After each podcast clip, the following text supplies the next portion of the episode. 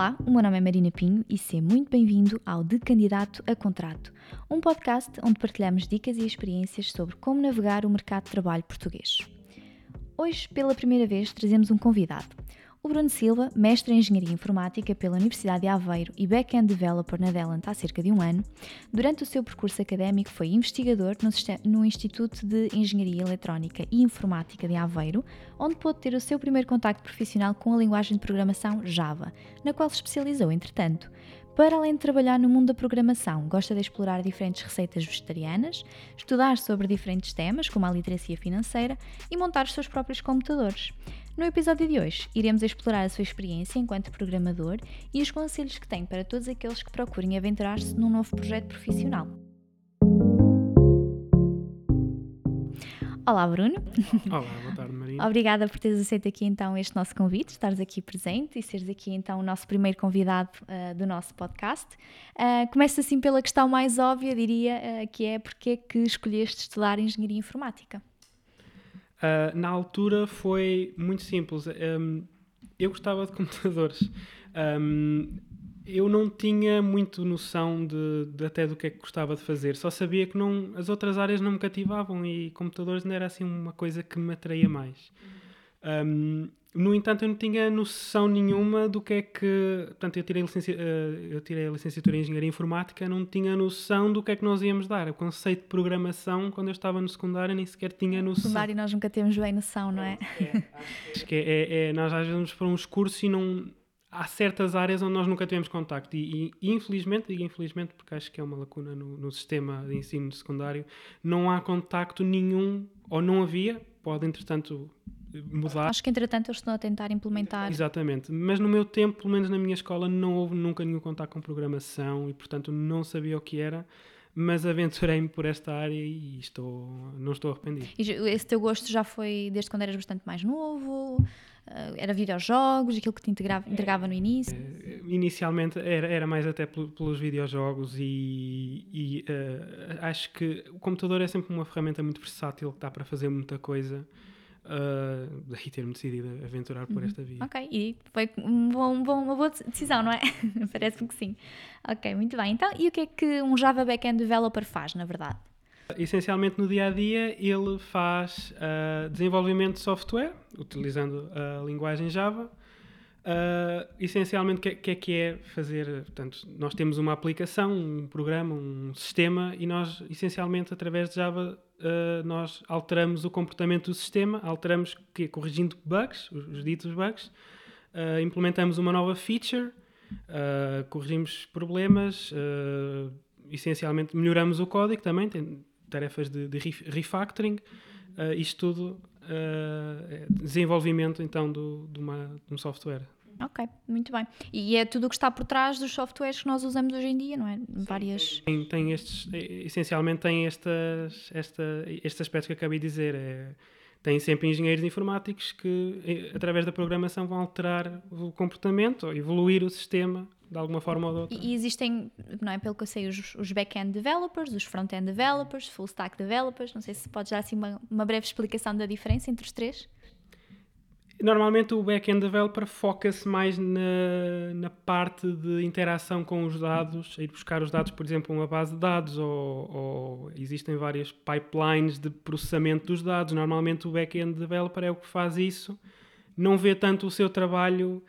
Uh, se eu for apresentar o produto, nós vamos apresentar pelo front-end, nós vamos apresentar a interface, estão lá os dados e não se nota tanto o trabalho que o back-end developer fez.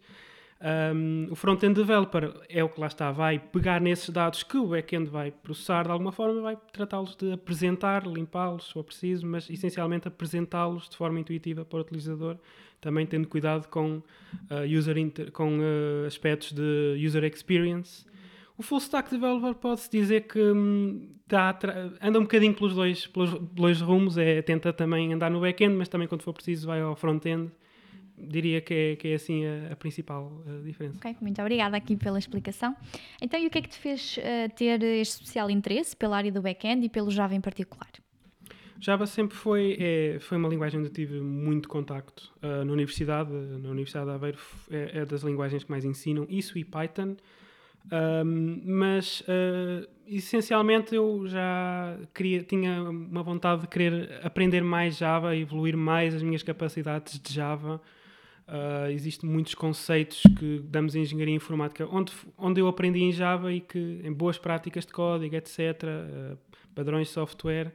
Uh, Java, para mim, estou muito habituado a fazer isso através de Java. Claro, qualquer linguagem de programação é, é uma ferramenta e nós temos de saber aplicar isso em qualquer linguagem, mas essencialmente deve-se a, a, ter tido um maior contacto e, e querer especializar mais porque acho que já tenho evoluído mais, queria evoluir mais ainda em Java. E é uma linguagem que também tem muita relevância ainda no, no mercado e nos projetos atuais, não é? Já, já existe há muitos anos. Uh, portanto, há, há, muitos projetos, principalmente os antigos, que, que, que ainda usam Java. Uh, possivelmente, agora com novas linguagens de programação, Java poderá não ser uma primeira escolha, depende.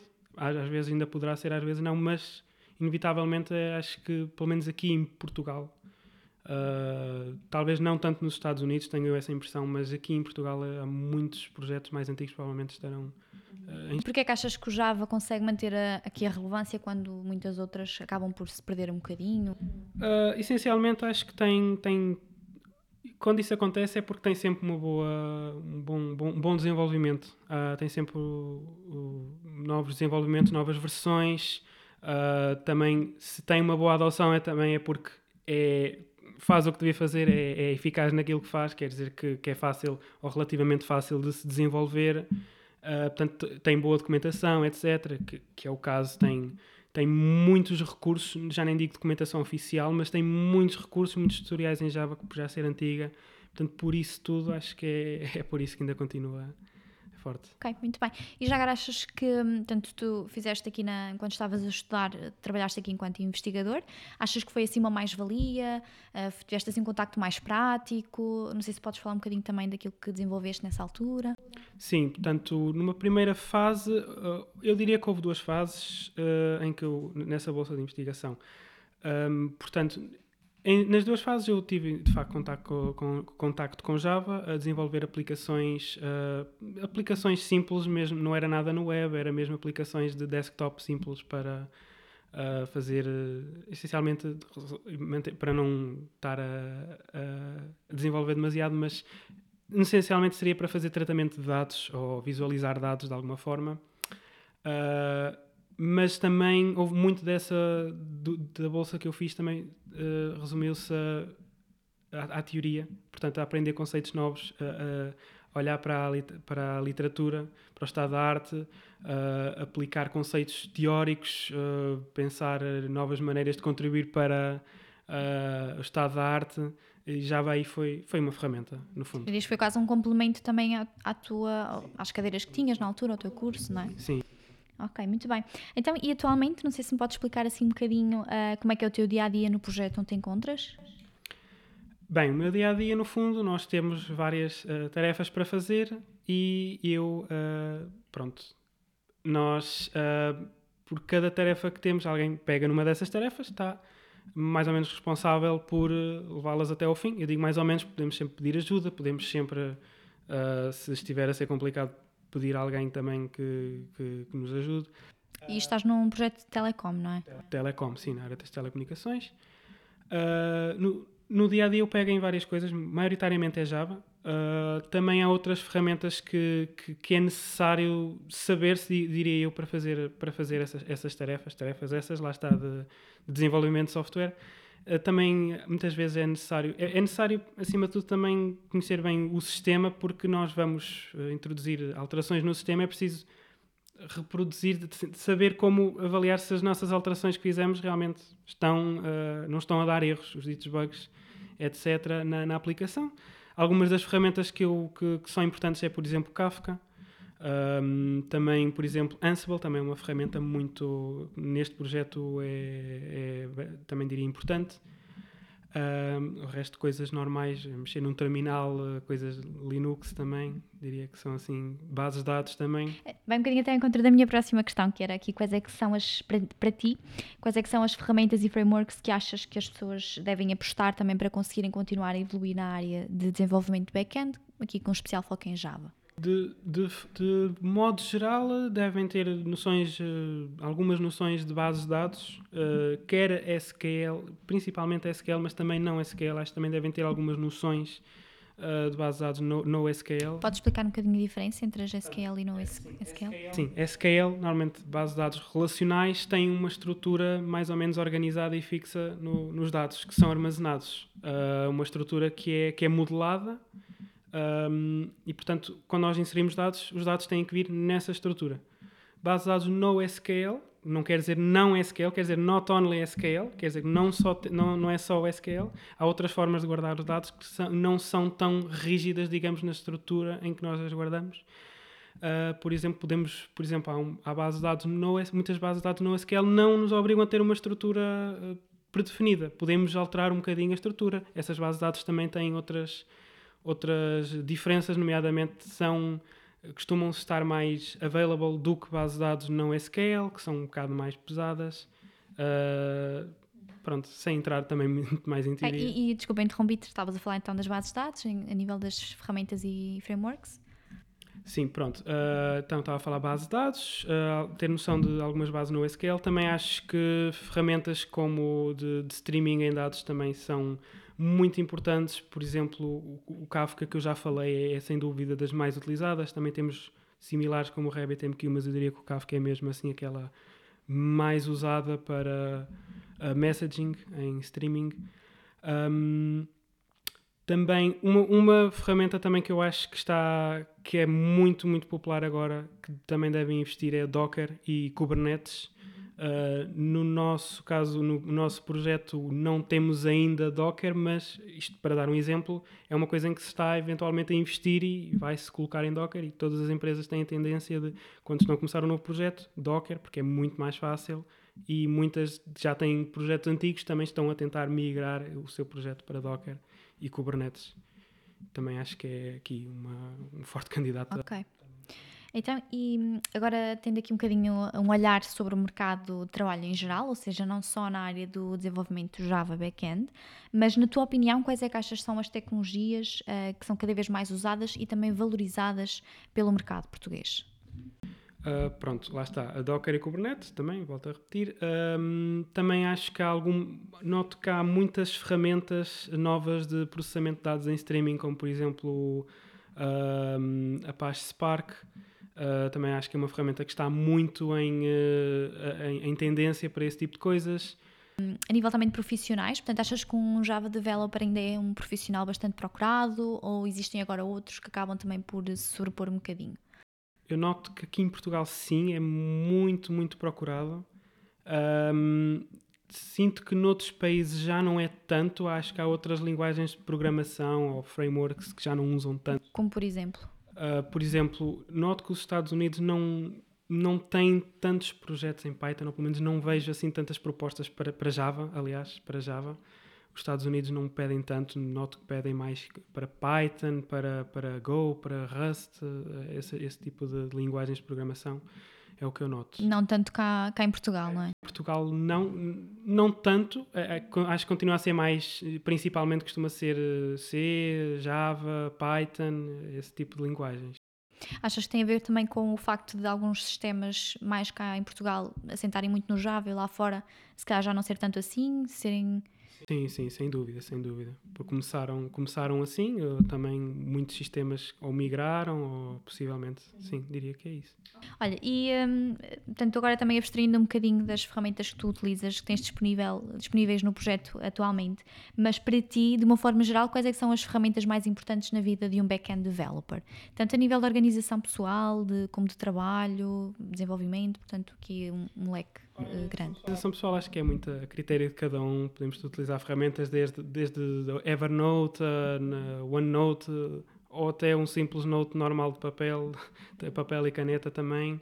Um, aqui para um, para um back-end developer é muito à base também de, de saber usar terminais e, e, ter algumas noções de Linux e interagir com Linux também, de, de, scripting, base de dados, como eu disse, quer, quer não SQL, uh, quer SQL e ferramentas para interagir com essas bases de dados, por exemplo, o Dbeaver, ou, que é uma coisa mais genérica que nos permite ir a mais bases de dados, não só como por exemplo MySQL, Postgres. Uh, também, uh, por exemplo, o, o, Kafka que eu tinha dito, há outra ferramenta importante, mais no ponto, do ponto de vista para, um, para aceder a REST APIs também, seria, por exemplo, ferramentas como o Postman ou o Insomnia, que nos permitem basicamente fazer pedidos a endpoints e, e, ver. É uma coisa que back-end developers eventualmente vão fazer, vão, vão fazer endpoints, vão, vão ter que os testar e é uma forma fácil de fazer isso.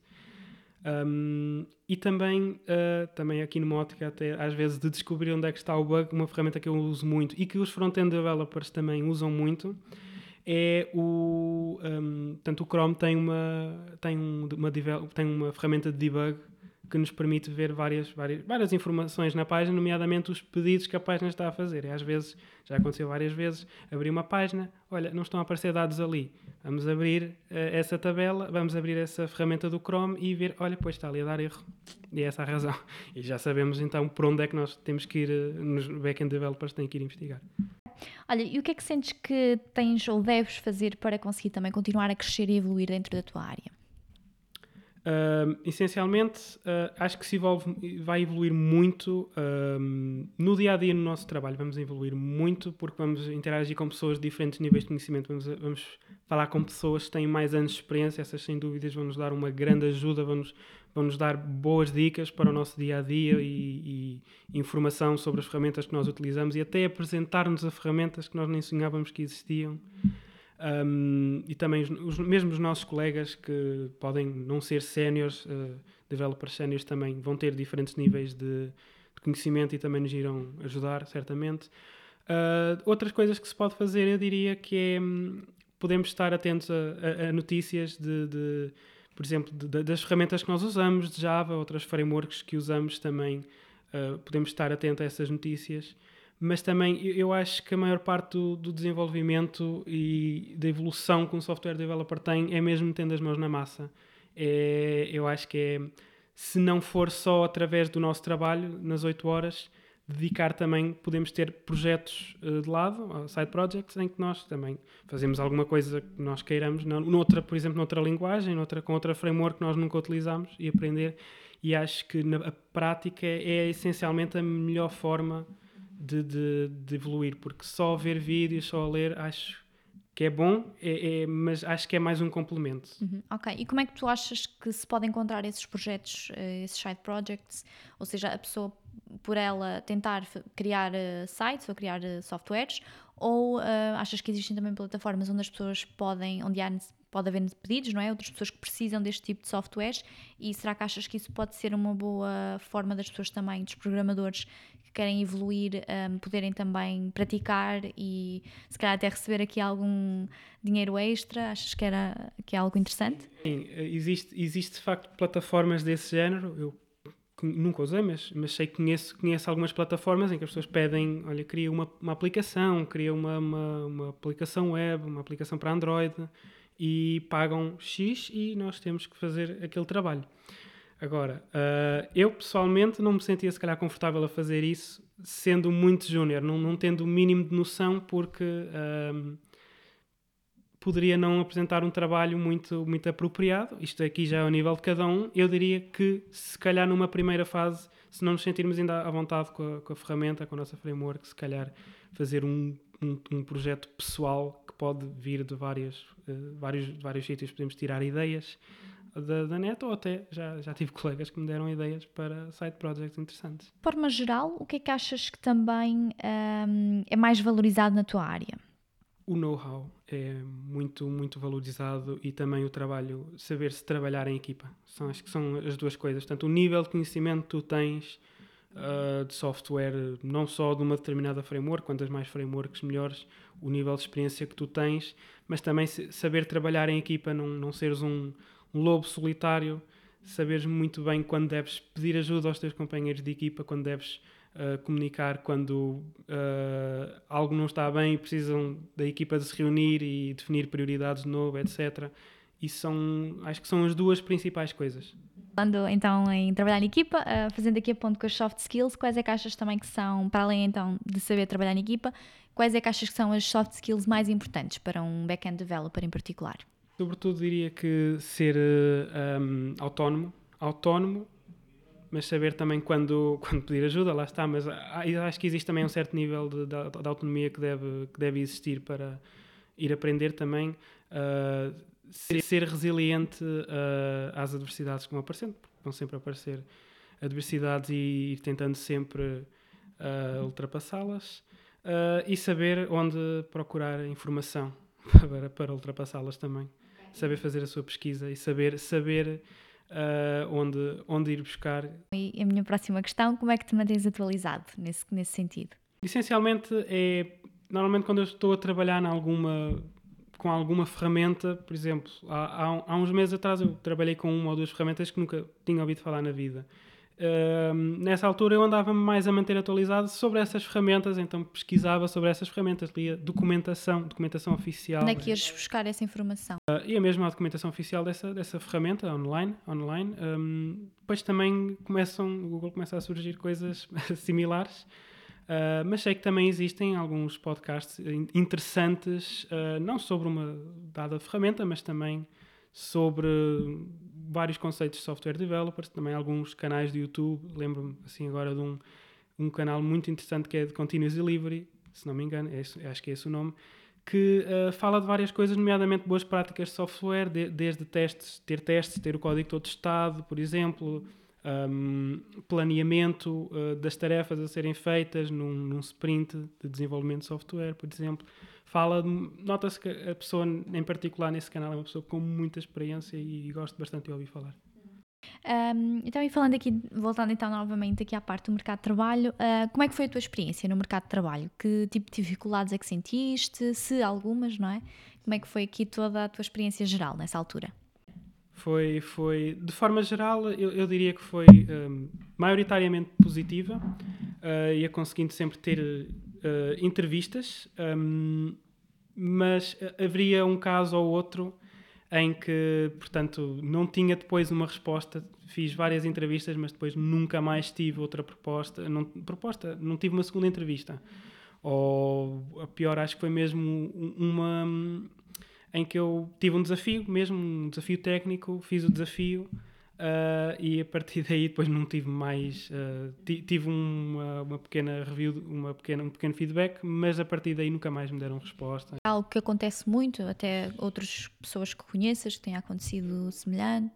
Eu diria que sim que, que, é, que infelizmente é muito frequente não darem e nem digo já nesta área acho que mesmo muitas áreas é muito frequente não darem resposta com a Delent nunca, nunca aconteceu atenção fica aqui e ressalva Uh, mas acho que é muito frequente, infelizmente, isso acontecer ou darem uma resposta super tardia que já nem faz sentido meses depois, quando já arranjamos emprego.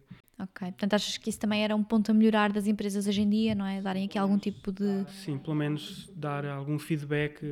Olha, eu não consigo dar resposta. Nem, eu nem me importava que fosse, olha, infelizmente agora não consigo dar resposta, prevejo que vou dar daqui até dois meses, ou pelo menos isso. E como é que te sentiste que isso te constrangiu? Uh, ou seja, como é que isso te impedia de avançar? Uh, porque na altura até, falando nesse caso em particular, até achava que aquela empresa tinha projetos interessantes e inclusive tinha também alguma ferramenta em particular, por acaso não era Java, uh, mas era uma ferramenta que eu também tinha gostado de, de, ter contacto com ela e o projeto era sobre essa ferramenta, então gostava uh, de, de aí continuar, mas então há sempre, quando nós não temos resposta, há sempre uma pequena parte de nós que está à espera de amanhã ter ali a resposta. Chegaste a ter alguma? Não. Ainda hoje aguardas pacientemente. pois. Uh, ok, então olha, e se pudesses dar três conselhos aqui ao teu eu do passado, um, quando estavas ainda a terminar a faculdade, o que é que tu, o que é que tu dirias? O que, é que, tu, que conselhos é que lhe, lhe darias? Hum, ser ser uh, bastante curioso, uh, querer aprender mais uh, e, e apontar muito bem o que às vezes no, no, nos dizem em termos de dicas, de, de, de, de informação que nos passam útil da, da, nossa área, apontar bem isso. Vai ser dar muito jeito e tu, se não apontares, vais-te esquecer e depois vais ter que ir perguntar outra vez a essa pessoa. Um, ser também uh, proativo, proativo no sentido de, de perguntar sempre uh, há sempre alguma coisa para fazer. Portanto, se nós acabamos a nossa tarefa, certamente podemos ir fazer outras coisas, nem que seja ver se há testes que estão a falhar, uh, ajudar alguém. Uh, há sempre alguma coisa que, que se pode fazer. por fim, diria se calhar que o meu, ao meu eu do passado também para ir com calma, no sentido em que deve não deve estar à espera olhando aqui para, o, para, as propostas, não é?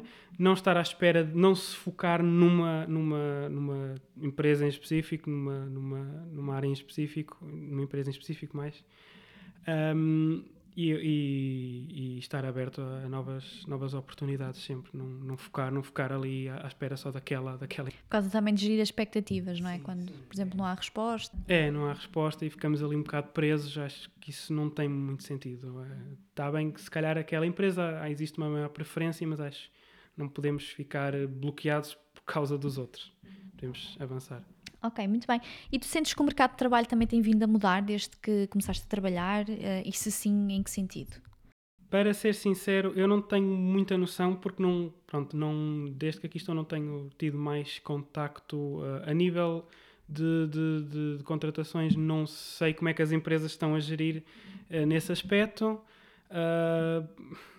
eu acho que, apesar de tudo, as empresas têm tentado, do que, isto não, já não é experiência minha, mas experiência de terceiros, acho que as empresas têm tentado uh, essencialmente dar cada vez um feedback maior. Uh, possivelmente, se calhar agora já não me ia acontecer aquilo que me aconteceu. Acho que tem tentado, nesse aspecto, já tem, acho que, tentado colmatar essa falha. Tem sido uma evolução positiva, não é? Acho, acho que nesse aspecto, sim, do Covid, isto já são experiências de terceiros, não é, não é minha. Uhum, pronto, mas é sempre é bom, não é? Teres esse feedback, uh, mesmo que seja de outras pessoas, de que as coisas têm melhorado, não é? Sim, sim. Ok. Um, então, uh, e agora gostava de perguntar, não sei se te recordas, mas uh, qual é que foi assim a tua melhor e pior experiência enquanto candidato? Se é que tiveste assim algumas que possas destacar. A pior, a pior, um, a pior eu acho que se calhar foi essa. Acho que essa foi, exato, essa foi a pior. A melhor eu acho que foi uma das entrevistas que eu tive que foi mesmo a entrevista até para, para, para, para o cargo onde eu estou agora. Acho que foi boa no sentido em que eu. Uh, foi uma boa entrevista. Eu não, obviamente, eu não, houve uma outra pergunta que eu não consegui responder, mas mesmo assim acho que foi uma entrevista que correu muito bem, que durou até demasiado tempo, tivemos a falar bastante tempo e, e eu ia muito nervoso para essa entrevista e tentei preparar-me o máximo possível e ver que, que de facto correu bem. Acho que foi foi a melhor parte e também me terem dito, olha, eles, eles querem-te a ti. Acho, acho, essa para mim foi, foi sem dúvida a melhor. Ok, e eu, tendo em conta que estavas nervoso, o que é que achas que do outro lado a pessoa que te estava a entrevistar também conseguiu fazer para tu te acalmares e conseguires que fosse uma boa experiência? Dar-me tempo, dar-me tempo, não, não meter pressão, eh, dar-me espaço para eu pensar no problema. Um, eles notavam também que às vezes que eu que até sabia, mas estava bloqueado ou complicar o problema, então uma vez por outra davam alguma dica, mas essencialmente é tentar, foram super simpáticos comigo, diria que, que é isso, é ser simpáticos e dar espaço ao candidato para, para respirar, para fazê-lo sentir à vontade. Essencialmente foi isso. E se tu tivesses que dar também agora uma dica, um conselho a um amigo teu que estivesse, eh, fosse ter a mesma situação, o mesmo tipo de entrevista, que dicas é que tu darias? O que é que a pessoa deveria fazer para que também corresse bem, como correu contigo?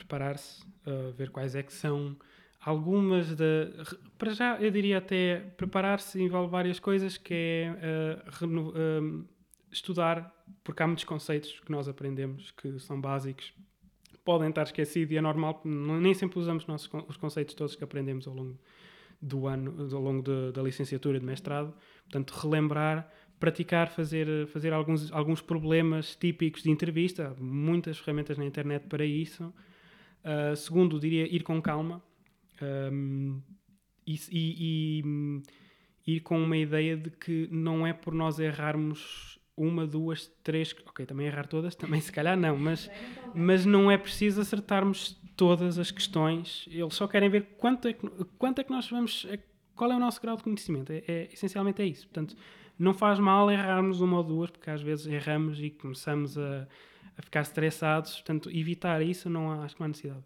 Vamos errar uma, duas, três, não há problema. é continuar. Portanto, dirias que é também uma questão de mindset, não é? Ir com o mindset eh, certo. Mindset, sim. Não ir com o mindset de que tenho que acertar todas as perguntas ou perco. Não. É, é... Uma terceira, uma terceira uh, para finalizar também, a terceira coisa que eu acho que devem fazer é. Hum, acho que também devem questionar a outra empresa, porque a empresa quer nos conhecer, quer saber o que é que nós sabemos, quer saber como é que seria trabalhar connosco. Portanto, temos que ter isso em atenção, mas também acho que é uma boa altura para nós perguntarmos ao outro lado como é que é trabalhar com eles. Ou seja, podemos, podemos perguntar coisas como, por exemplo, como é que é o vosso projeto. Acho que é muito importante saber o que é que é o projeto. Obviamente, normalmente as empresas dizem sempre, mas perguntar mais detalhes, como é que, que ferramentas é que usam, que, como, é que, como é que vocês uh, se organizam em termos de trabalho, em que estado vão no vosso projeto. Se é um projeto em, em produção, que já está em produção, ainda está em desenvolvimento, uh, qual é que é o vosso plano para o futuro, etc, etc. Acho que são boas questões e acho até que à medida que nós vamos crescendo uh, na nossa área, quanto mais anos de experiência, acho que vamos arranjar perguntas novas, vamos saber fazer mais perguntas mais pertinentes para, para, este, para este cenário. Portanto, continuar também a ser curioso, não é? E, uh e também estar bem por dentro daquilo que se vai fazer, não é? Portanto, ter curiosidade nesse sentido. Sim, sim, não só, não só tanto na área de software developer, mas também mesmo uh, a nível de, de, de, trabalhar numa equipa uh, e de, de, organização de trabalho e de boas práticas, acho, e de boas práticas de software.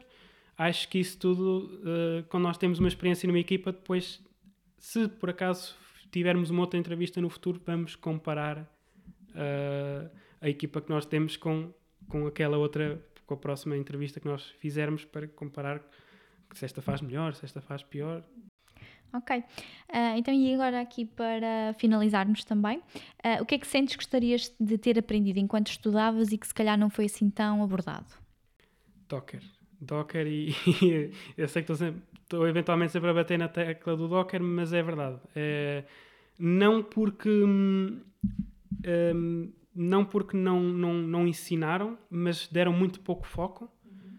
Um, isto já foi há uns anos, portanto eu acredito que isso agora mudou. Acho que Docker é muito importante. Uh, vou dizer mais duas coisas rápidas também. Uh, blockchain, mas isso aí era mesmo curiosidade, porque também, também há ofertas para, para, para blockchain developers. Um, mas acho, acho que é um conceito engraçado que gostava de ter aprendido mais na, na altura da universidade. Dizem que é o futuro, não é? Portanto, perceber um bocadinho, não é? Esse ecossistema. Sim, sim, sim. Pronto. Eu sei que na Universidade de Aveiro eles, eles eh, incluíram essa, essa, esse na cadeira, portanto, em blockchain, logo a seguir a terminado, ter terminado essa cadeira. Foi mal, mal timing, então. um, o terceiro, o terceiro uh, também isto aqui já era uh, também curiosidade pessoal, não era tipo uma ferramenta que eu se calhar fosse seguir, mas eu também gostava de ter aprendido algumas coisas em Unity, uhum. que lá está, uma ferramenta muito utilizada para fazer videojogos. Uhum. Ok, muito bem. Aqui o teu primeiro amor, não é? Que te impulsionou aqui um bocadinho para esta área. Ok. Hoje em dia uh, vemos também muitos memes online uh, que retratam um bocadinho que os developers em particular muitas vezes não têm vida pessoal ou não conseguem muitas vezes equilibrar muito bem a vida pessoal com a vida profissional, talvez até um bocadinho por aquilo que falaste há, entretanto sobre o facto de muitas vezes para além do trabalho diário ainda acabarem por desenvolver projetos a nível pessoal, tanto para outras empresas como por uh, como forma de evolução pessoal. tu sentes essa dificuldade de equilibrar as duas, os dois âmbitos da tua vida ou achas que consegues eh, fazer bem essa separação? Eu, eu de forma geral, sinto que consigo. Um, às vezes também o que pode acontecer, há, há, pessoas que se calhar têm mais dificuldade e aqui, pode haver aqui várias razões. Por exemplo, quando está a fazer um projeto pessoal, eu acho que há sempre tempo para tudo, para o trabalho, para dedicar umas horas por semana para fazer, desenvolver um projeto pessoal uh, e aprender mais, desenvolver mais a nível de, de, ferramentas de desenvolvimento de software e também, pronto, ter a nossa vida, estar com a família, amigos, etc. Um, acho que há tempo para tudo. É, só é preciso é planear uh, e também, mas também há pessoas que, que eu sei que gostam mesmo muito a sério de, desta área e têm um amor enorme e gostam muito de, de, aprender e se calhar aí estendem um bocadinho mais o tempo que dedicam a projetos pessoais ou a aprender coisas novas. Uh, pronto, para mim também não é uma coisa, diga-se, não acho mal, não acho uma coisa normal, acho que também é uma, uma escolha de cada um. No entanto, acho que há um certo uh, limite, porque acho que não é saudável estar demasiado tempo em frente a um computador. Acho que também temos que sair, arranjar as nossas ideias um, e, e, pronto, e conviver e fazer outras coisas que não seja programar. Acho que há tempo para que isso também tem um impacto positivo depois no trabalho, quando voltas? Sim, sem dúvida porque uh, relato, relato agora meu, e acho que todos aqui vão concordar, quem, quem já programou, quantas vezes não estamos com um problema um, na nossa lógica que nós desenvolvemos no código e não sabemos onde é que está o problema e, e vamos, se calhar, sair, se calhar hoje não pegamos mais naquilo, amanhã voltamos, olha, está aqui o problema, está feito. E como estamos com a cabeça limpa, estamos aqui com... Pá, uh, é como se tivéssemos lixo já ali no cérebro e não nos deixa pensar bem. No dia seguinte é como se tivesse o lixo ido embora e já conseguimos raciocinar melhor e resolver a questão mesmo ali no ponto. Portanto, acho que, uh, acho que ajuda bastante, sem dúvida. Mas também há aqui um, um, um, aspecto, às vezes, que às vezes as pessoas ficam um bocadinho mais tempo. Eu, às vezes, não saio necessariamente à hora porque.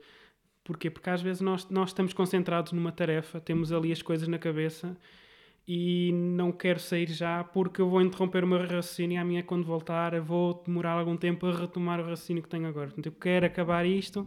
Também há isso, às vezes, acho que também é uma coisa que é muito frequente. Uh, pá, eu acho. Aí, aí, acho que já é, é, é diferente. Há, há, sempre aqui meios termos, ok? Há, há, tempo para estarmos um bocadinho mais a acabar o nosso raciocínio, mas depois há, quando está a ser produtivo, mas quando não está a ser produtivo e estamos há vários tempo atrás de um bug que é pequenino e, e, depois se calhar amanhã voltamos e não está a render nada, se calhar amanhã aí sim diria sair, amanhã é um novo dia, vamos fazer outra vez.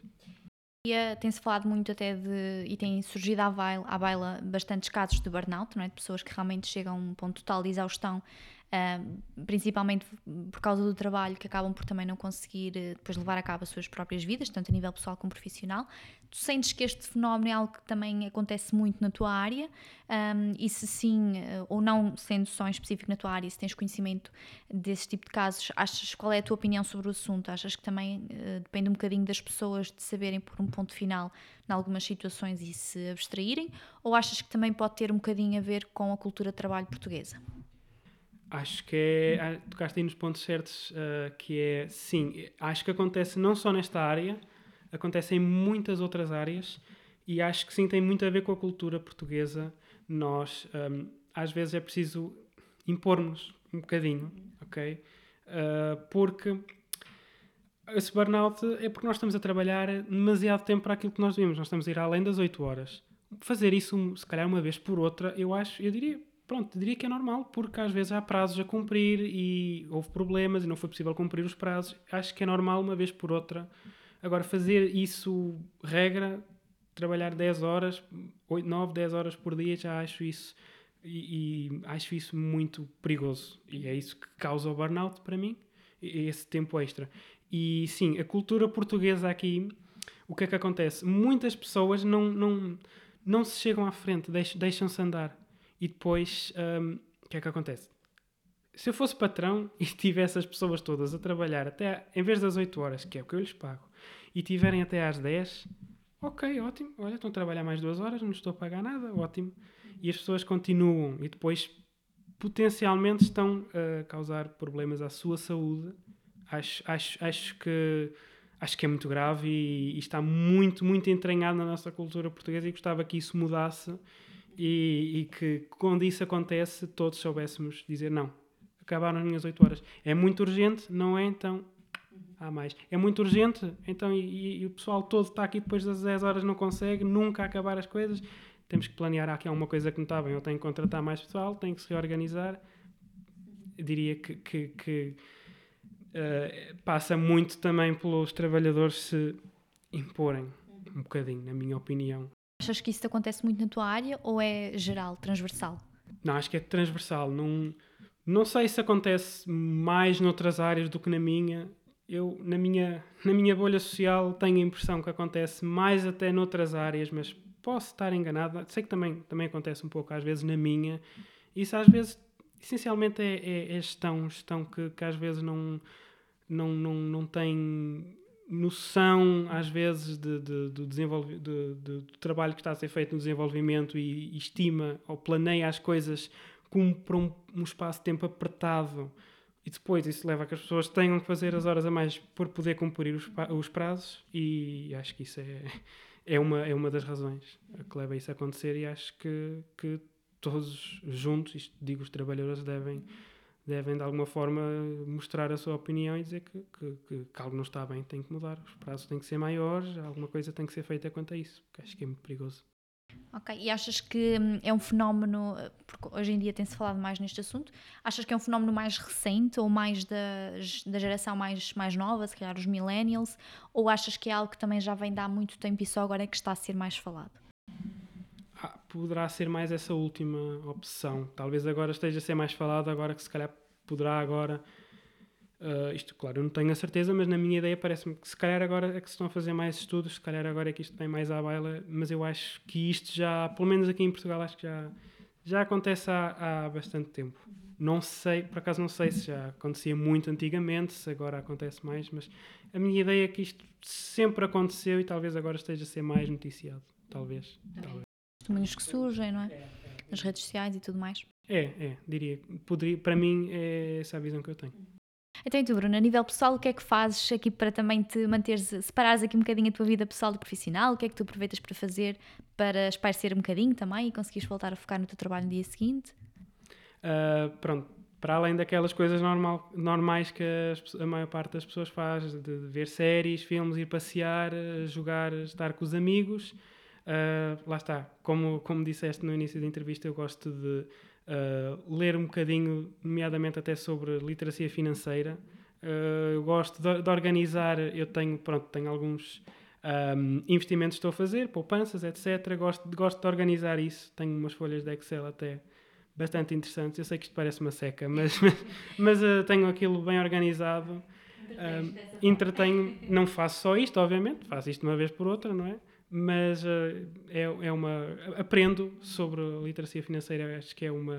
Também se calhar é algo que gostavas, não é? Voltando àquela questão anteriormente de que se calhar se tivesse abordado mais e provavelmente sim. também não foi tão sim, tocado. Sim, sim, também é uma coisa que eu se calhar diria ao meu eu passado, olha, aprende mais sobre isto agora.